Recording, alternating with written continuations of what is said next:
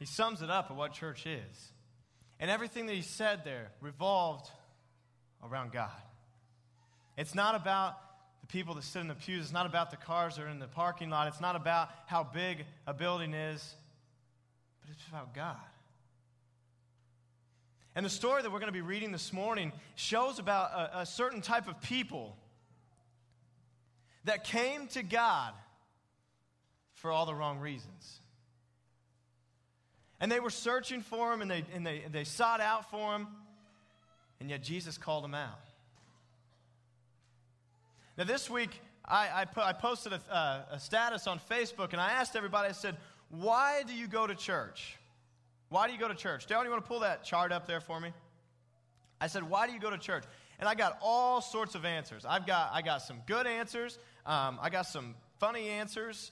Um, I got to mention one funny answer I thought was hilarious. Um, Greta Otto actually commented, and I asked her, Why does she go to church?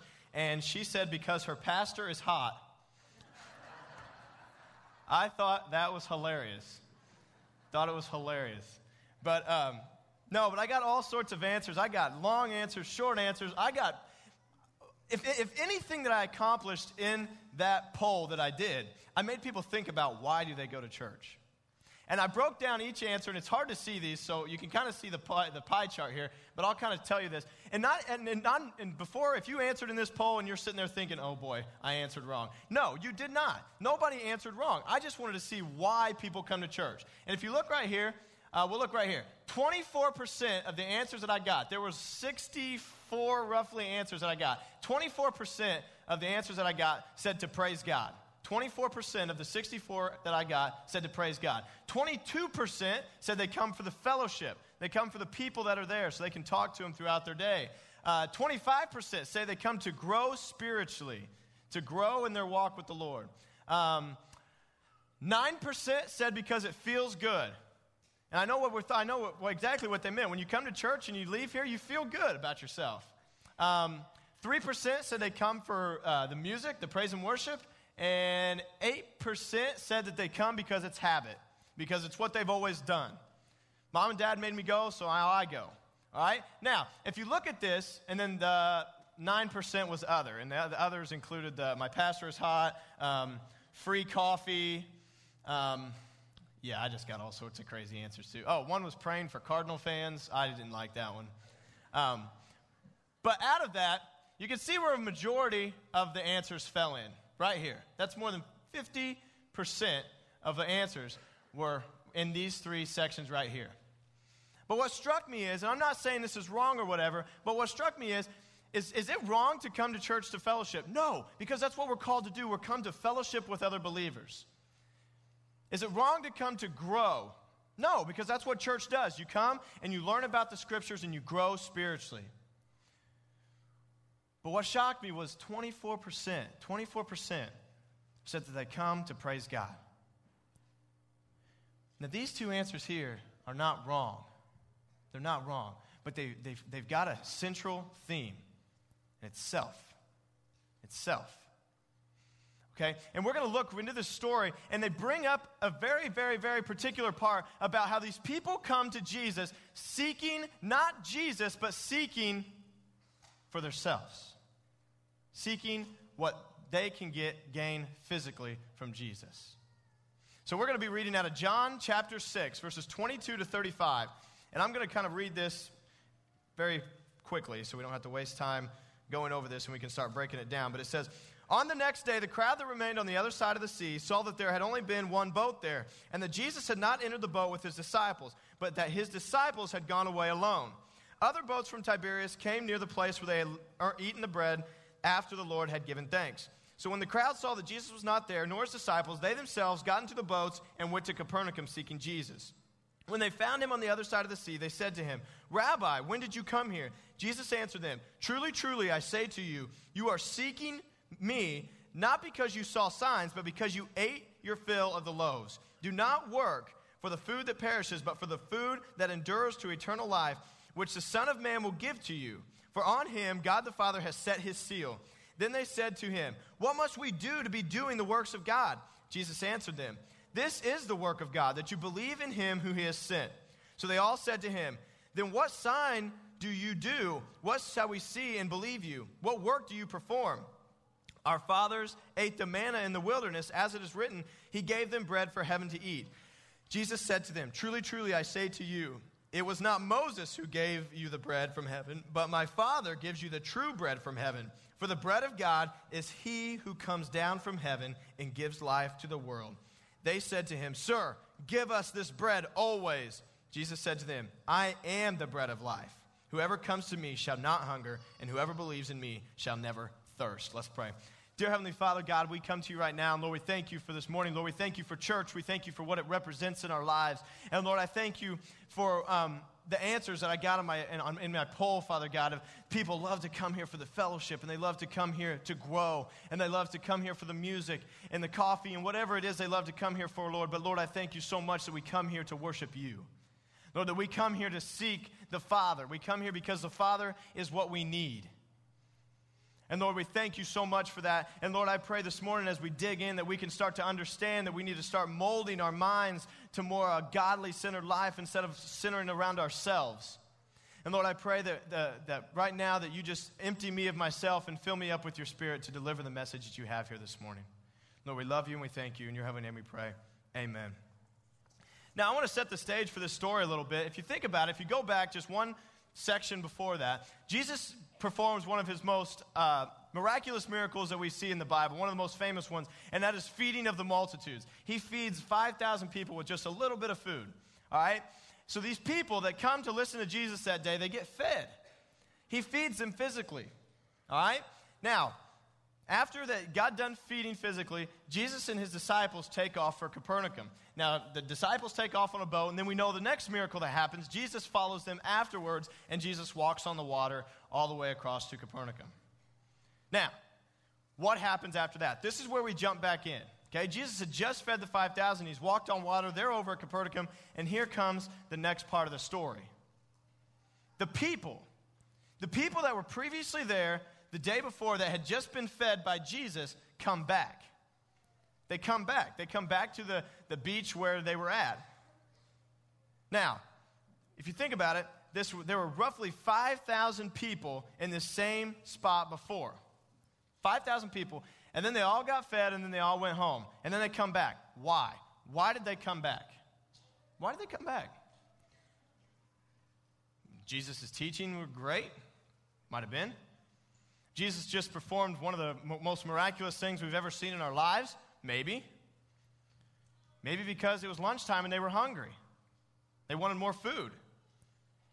But if you think about this, once they get there and they see that Jesus and his disciples are no longer there, what do they do? They get in boats and they travel across to Capernaum. Okay? Now, I want to point out that the significance in them traveling across to Capernaum to find uh, Jesus and his disciples. This trip was about five to six miles from where they were at all the way across the sea to Capernaum five to six miles. So they went great lengths to go find Jesus. Okay, it wasn't just one of those deals where, oh, he's not here, so they're going to come over here. They were desperately finding him. All right? Most people, if they would have got there and said, oh, Jesus isn't here today, we'll just go back home. No, they wanted to find him so bad that they traveled roughly five to six miles across sea on a boat to find Jesus. And then when they get there, they say, Rabbi, when did you come here? This question is very significant in, in many different ways because it shows these people's view about Jesus. All right? And it talks about rabbi. They call him rabbi. Well, rabbi would signify that the crowd looks at Jesus as a religious teacher or a leader. But they did not adhere to his teachings, but they called him rabbi. You look back at all the different times I've looked at all the different things about whenever uh, people would call Jesus rabbi. You know, they, when, they, when they tagged that rabbi thing on there, they almost gave Jesus kind of a human form.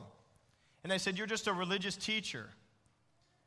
If you look back, G- uh, Judas actually calls Jesus rabbi before he betrays him. So, kind of, it's almost, if you think about it in a, in, a, in a sense, it's almost kind of a way of demeaning Jesus a little bit by just saying, You're just a teacher. So they really don't have any respect. And these people just saw Jesus feed 5,000 people. They just saw a miraculous work that he had done, and yet they just call him a rabbi. It seems they seemed to act like they cared about Jesus' being, but they actually just wanted the product of his miracles. They're asking Jesus, Why did you come here for? Do you think that they really cared where Jesus was going? I know what some of you probably think, well, Josh, give them the benefit of the doubt. But no, if you read on, that they, they came for a wrong reason. They're not, they don't care about where Jesus was at. The only reason they cared to go where Jesus was is because they wanted the products of his miracles. And you know what happened? Soon as they say that, Jesus calls them out. He calls out their motives. Yes, they went great lengths to find Jesus, but why? Why? Jesus says, Truly, truly, I say to you, you are seeking me not because you saw signs, but because you ate your fill of the loaves. Because you ate your fill of the loaves, that's why you're coming back. You're hungry. You're hungry. Now, if you think about back in those times, actually working for your food was actually pretty hard. Okay, you had to work quite a bit in order to buy a loaf of bread. I didn't do the math on exactly what it would cost, hourly wage or anything like that, but I read it somewhere where it says working for bread back in that time was hard. Okay, so if you could find somebody that was giving out free bread and free fish, I'm sure you would go to him. So that's where they go, and Jesus calls them out. They had come for the food. They didn't come to see Jesus. They didn't come to hear his teachings. They didn't come to see his miracles. They came because Jesus provided food, and that's what they wanted. They wanted to fill themselves physically. That's all they wanted. Now, what if Jesus walked in these doors today and started calling us out? What if Jesus came in here today and said, Why are you here? What are your motives for being here this morning? Are you coming because it makes you feel good? Are you coming here because you, you get to see other people? Are you coming here because we got free coffee and the best cappuccino in the state of southern Indiana? Try the cappuccino if you've never been here before. It's amazing. Okay? But why, why, why are we here? If Jesus came and started calling us out, where would our motives be? Well, I had that chart up there a while ago where, where most of us voted, you know, we kind of said we come here for a little bit of a personal reason. Only 24% said they come to actually worship God. Now, listen, I'm not, I'm not, I'm not up here to chew everybody out that's, that voted in my poll or that comes here for fellowship or comes here to grow or comes here for the praise and. I'm not calling anybody out on that. I'm just saying what should be our main reason why we are here. Because honestly, Jesus knows. Jesus knows our reasons for being here this morning. He knows our motives. And the thing is, we can come here and we can fake it all we want. We can say that we're here to be glorified, to glorify the Lord, and we're here to do all this stuff. But in our hearts, where are we at? Are we these people that are coming to the Lord just to be fed? Do we come here to get some physical need, that feel good feeling of church, just to leave here. If you come to church for a feel good feeling, you're here for the wrong reasons. Because that's not what He intended it for to be. Church is intended to be a place where we come and we glorify God. We come to be sitting in His presence this morning and to hear out of His Word and to hear what He has. And when we're singing, we're praising, worshiping Him in all that we have. Because just like that last song needs, said, Lord, I need you.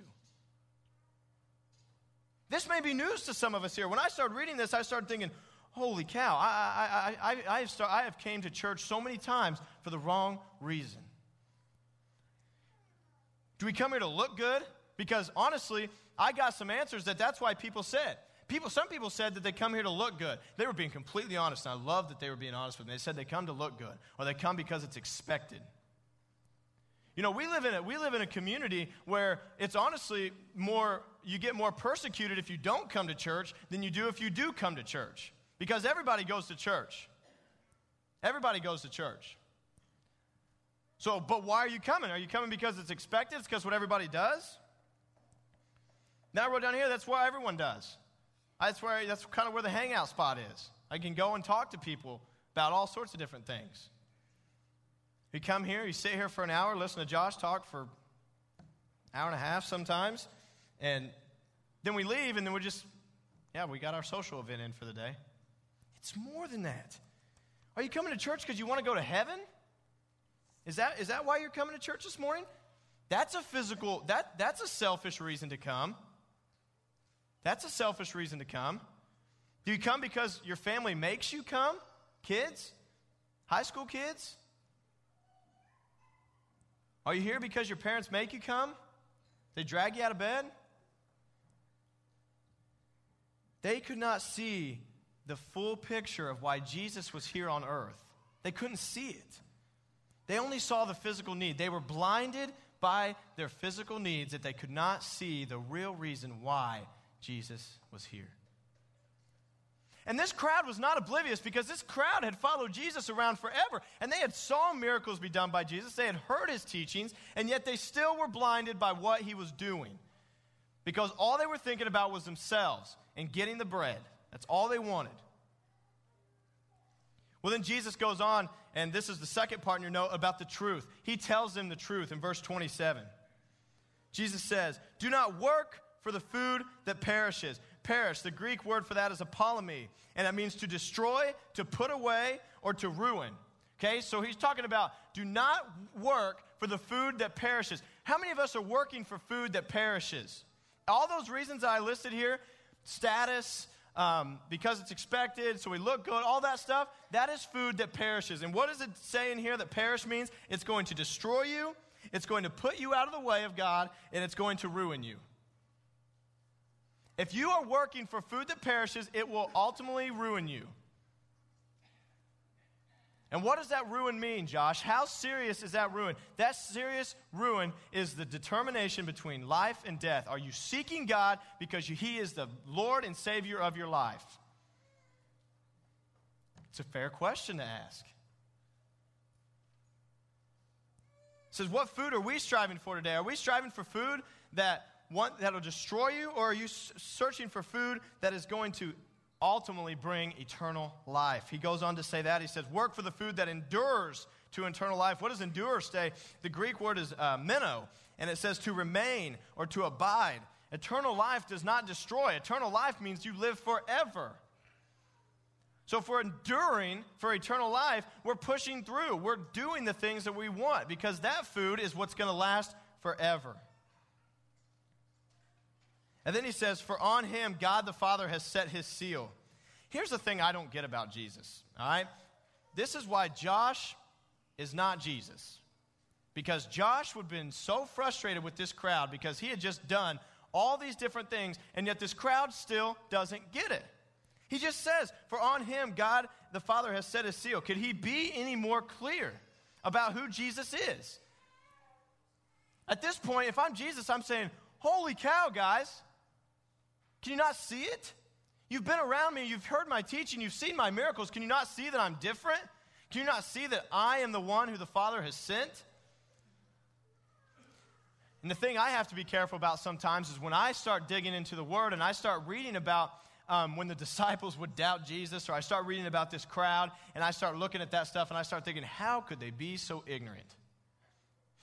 And then I step back and think, whoa, Josh, you're ignorant too sometimes. You step back and you look and you think, man, God has built this church for, for a reason to glorify Him. He has built this church. And yet sometimes I get such a wrong mindset of how church is supposed to be, and I get a wrong mindset of why I'm coming, and then my motives start becoming all wrong. And then I become ignorant to the fact that Jesus died on the cross for me and that He lives in me. And the reason I go to church is to glorify Him with fellow believers. But we become ignorant of it sometimes. What is this food that Jesus is talking about? Acts 4, Acts 4, verse 12 says, And there is salvation in no one else. For there is no other name under heaven given among men by which we must be saved. No other name but Jesus. That is the food that we need to be working for. So then Jesus goes on and responds like that, and the crowd responds just like every single one of us would respond. Every single one of us would respond in the way that this crowd responds. Because the crowd says, he says all this stuff, and the crowd goes, What must we do to be doing the works of God? When we, and we, we talked about this in our Bible study on Thursday night, but when we stop looking at God in human terms then we can fully understand him. Do you, do you, do you understand what I mean there? Because what they're doing here is they're saying, What do we got to do? What do we have to do? Everything in this world, in order to gain something, you have to do something. Okay, well, you'll give me this, but what do I have to do for you? Okay, do, do, do, do, do. We need to stop having that do mindset because that's not what he's saying here. When we start looking at God in terms that are far greater than us, and we can understand that, listen, it's as simple as coming to Jesus. That's as simple as it is. And he says that as he goes on here. He says, Jesus' answer is perfect, what he says. He says, This is the work of God, that you believe in him whom he has sent. That's all. That's all he says to do, is to believe in him who he was sent. And what do we do as a church and what do we do as Christians? We try to complicate it and we say you have to do this, this, this, this, and this, and then you get heaven. That couldn't be any farther from the truth. What does he say to do? The work of God is to believe in the one he has sent. Believe in Jesus, boom, you get heaven. Whoa, Josh, that sounds pretty simple. It is that simple. It is. That's why people don't get Christianity because it's that simple. Do you understand that we are the only religion in the entire world that doesn't have a list of dues that we have to do in order to gain eternal life? All we have to do is accept Jesus as our Lord and Savior, and boom, we are changed by the gospel. Our ways are changed. Our hearts are changed. Our minds are changed if we let Jesus in and we truly believe in Him. Now, what does true belief look like? True belief looks like true faith, absolute surrender. If you truly believe in Jesus, you have absolutely surrendered your life to Him. And there's not a list of rules that we have to say, oh, we can't do that, we can't do that, can't do that, can't do that, okay, can't do that, can't do that. It's not what it is. It's we don't want to do that, we don't want to do this, we don't want to do that. That's what it becomes. Your can'ts becomes your can'ts becomes don't. And yet these people still don't get it. And we don't we still don't get it. It's too simple. It's too simple, Josh. There's got to be there's got to be a method. No, it's not. Believe in him who he has sent. You want to be saved? Have true, absolute belief in Jesus Christ. If you have never done that before in your life, find me afterwards and we will take care of it. I will share the gospel of Jesus for you. I will tell you that Jesus came down to this earth to die on a cross so that you and me can be saved from our punishment of our sins that we commit.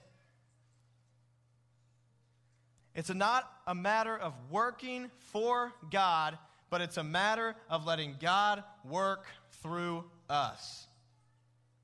If you don't get anything out of this message, get that. It is not us working for God, it is allowing God to work through us. You want to do the work of God?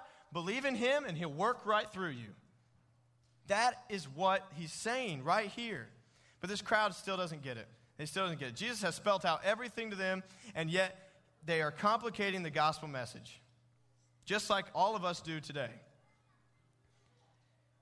But then at the end of this, they start talking about Moses, and they're like, Well, give us this bread that Moses gave us. Well, Moses didn't give you that bread. God gave you that bread. And he tells them that. He says, God sent down the manna from heaven. He, they believe that Moses saved his people. That's not true. God saved his people. How did he save his people? Through Moses. Moses didn't do anything. Moses just let God work through him in order that they could have the bread that they needed. And then this last statement that the, that the people say just completely blows my mind. Because here's Jesus, and he's sitting here and he's talking about all this stuff, and he's talking about this, and he, he, he's, I mean, if you can't get that Jesus is the answer by now, I question your brain activity because he has spelt it out so thoroughly through here. And here's what the people say they say, Sir, give us this bread always. Still don't get it. Still don't get it. Give us this bread. He's right in front of you. The bread he's talking about is right in front of you. He's the one talking to you right now. That is the bread that we need. That is the bread that's going to endure through eternal life. So then Jesus finally gives up. He gives up. He said, All right, fine. I'm just going to say it. And he says, I am the bread of life. I am the bread of life. Whoever comes to me shall not hunger, and whoever believes in me shall never thirst. Shall never hunger and shall never thirst. Jesus is the answer to our fulfillment. If we continually try to fill our hearts up, can fill our souls up with the physical needs that we think we need, whether it's the feel good feeling, whether it's the free coffee, whether it's the fellowship with other people, whenever we try to fill ourselves up with that all the time, the only thing that ever happens is that we keep wanting more. We keep striving for more. We keep wanting more and more and more and more and more and more of this. And Jesus says, if you come to me, you will never hunger and you will never thirst ever again. True fulfillment is found in Jesus Christ. The message that he portrays here is so simple, yet so important. Because I think we need to stop making church about what church can do for me and start making church about do for God. Because that is what our purpose is. If we have been filled with that bread, that eternal bread, that the, working for that bread that, ne- that endures to eternal life, we will find fulfillment. Philippians 4, 4.19 says, And my God will supply you with every need according to his riches in glory in Christ Jesus. Do you believe that this morning? He will fill us and supply us with everything we need. So, in closing, I want to talk about this. We can sit back and we can look at this crowd and we can understand, we can sit there and say, why weren't they getting it? Why weren't they getting it? Why weren't they getting it? Why were they missing it? Because they had the physical on their mind. They were thinking like this and not like this. So, my question to you this morning is why are you here? Why are you here this morning?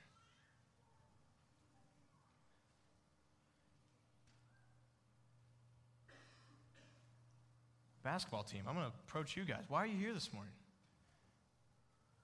I know Coach Hughes told you to come here, but, but why are you here? You could have easily stayed in your bed. I wouldn't have recommended it because you might have been in trouble, but why are you here? Why are you guys here this morning? Guests, why are you here? Why did you come here this morning? Are you seeking for, for, for new fellowship? Are you seeking for um, better coffee? Are you singing, seeking better music songs that we sing? Why are you here? I'm here to tell you, people of Providence, why do you guys come here every Sunday? Have you ever sat back and just asked yourself that question? It's such a simple question, but it's, it's, it's, it's, it can truly show the manner of your heart.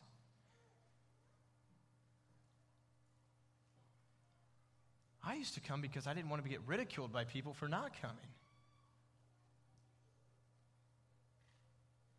But why are we here? We're here to be fed, fed that word that endures to eternal life, glorifying that word glorifying that bread, glorifying the one who saved us. We're here to worship, to fall at the altar, to fall to our knees and just pray out to God. God, I'm here because I need you. I'm here because you're all I got. I'm here because you blessed me with so many things. I'm here because I love you. We as humans can get so wrapped up in physical feelings and desires of the world, and we are completely ignoring the simple spiritual truth that is given to us in this scripture the gospel. It's what drives us, it's what fuels us, it's what fills us up. So this morning, if you're in here with an empty tank, turn to Jesus. Turn to the bread that is going to endure to eternal life. Because when you do that, you'll be filled beyond measure. And you will never, ever be hungry or thirsty again. Let's pray. Dear Heavenly Father, Lord, we come to you just now, Lord, and Lord, we just, um, Lord, we thank you. Lord, why do, why do we thank you, Lord? We thank you because you are the one that supplies every one of our needs. You supply us with a house, with a car, with clothes, with family, with friends, with this building, with this body. But Lord, more importantly, you've blessed us with the sending of your Son. Lord, I pray that this morning, as we can take that, that, that gospel message of you sending your Son to die on the cross for us, Lord, you, we could take that bread and we could partake of that bread. So when we partake of that bread, Lord, that we can never be empty again, that we are fulfilled for eternity. Lord, you tell us that if we eat of the bread that, that endures to eternal life, Lord, that we will never go hungry again. We will never be thirsty again. There will, no, there will never be anything on this earth that we desire more than you. Lord, I just pray right now that as we go throughout our week, that we understand that the, the, the things of this world can only supply us for such a short period of time. And in the end, they ultimately disappoint us because we, we, we strive to find something that we desire. And we set our expectations so low, but yet we need to set our expectations so high and strive after that love. Strive after that. We need to start desiring the love that you have given us. And Lord, once we get that, Lord, that we can just walk with a new confidence. We can walk with a new um, uh, spirit. We can walk with, with power because you live inside of us. And that we are no longer uh, working to please you all the time, Lord, but we can just understand that you just tell us to come to you, all who labor and are heavy burdened, and you will give us rest, and you will start working through us, through that rest. And Lord, I just pray that that become our lives, not here, not only here at church, Father God, but through all days of the week. And then when we come back here on Sunday, Father God, it becomes not about the fellowship. It becomes not about the coffee. It becomes not about the music, but it becomes about glorifying you through the fellowship, glorifying you through the music, glorifying you through the coffee, glorifying you through every aspect of your service. You are being glorified, and you are the number one priority why we are here this morning. I pray that upon each and one of the hearts in here today. Lord, we thank you for forgiving us for when we fall short. In your heavenly name we pray. Amen.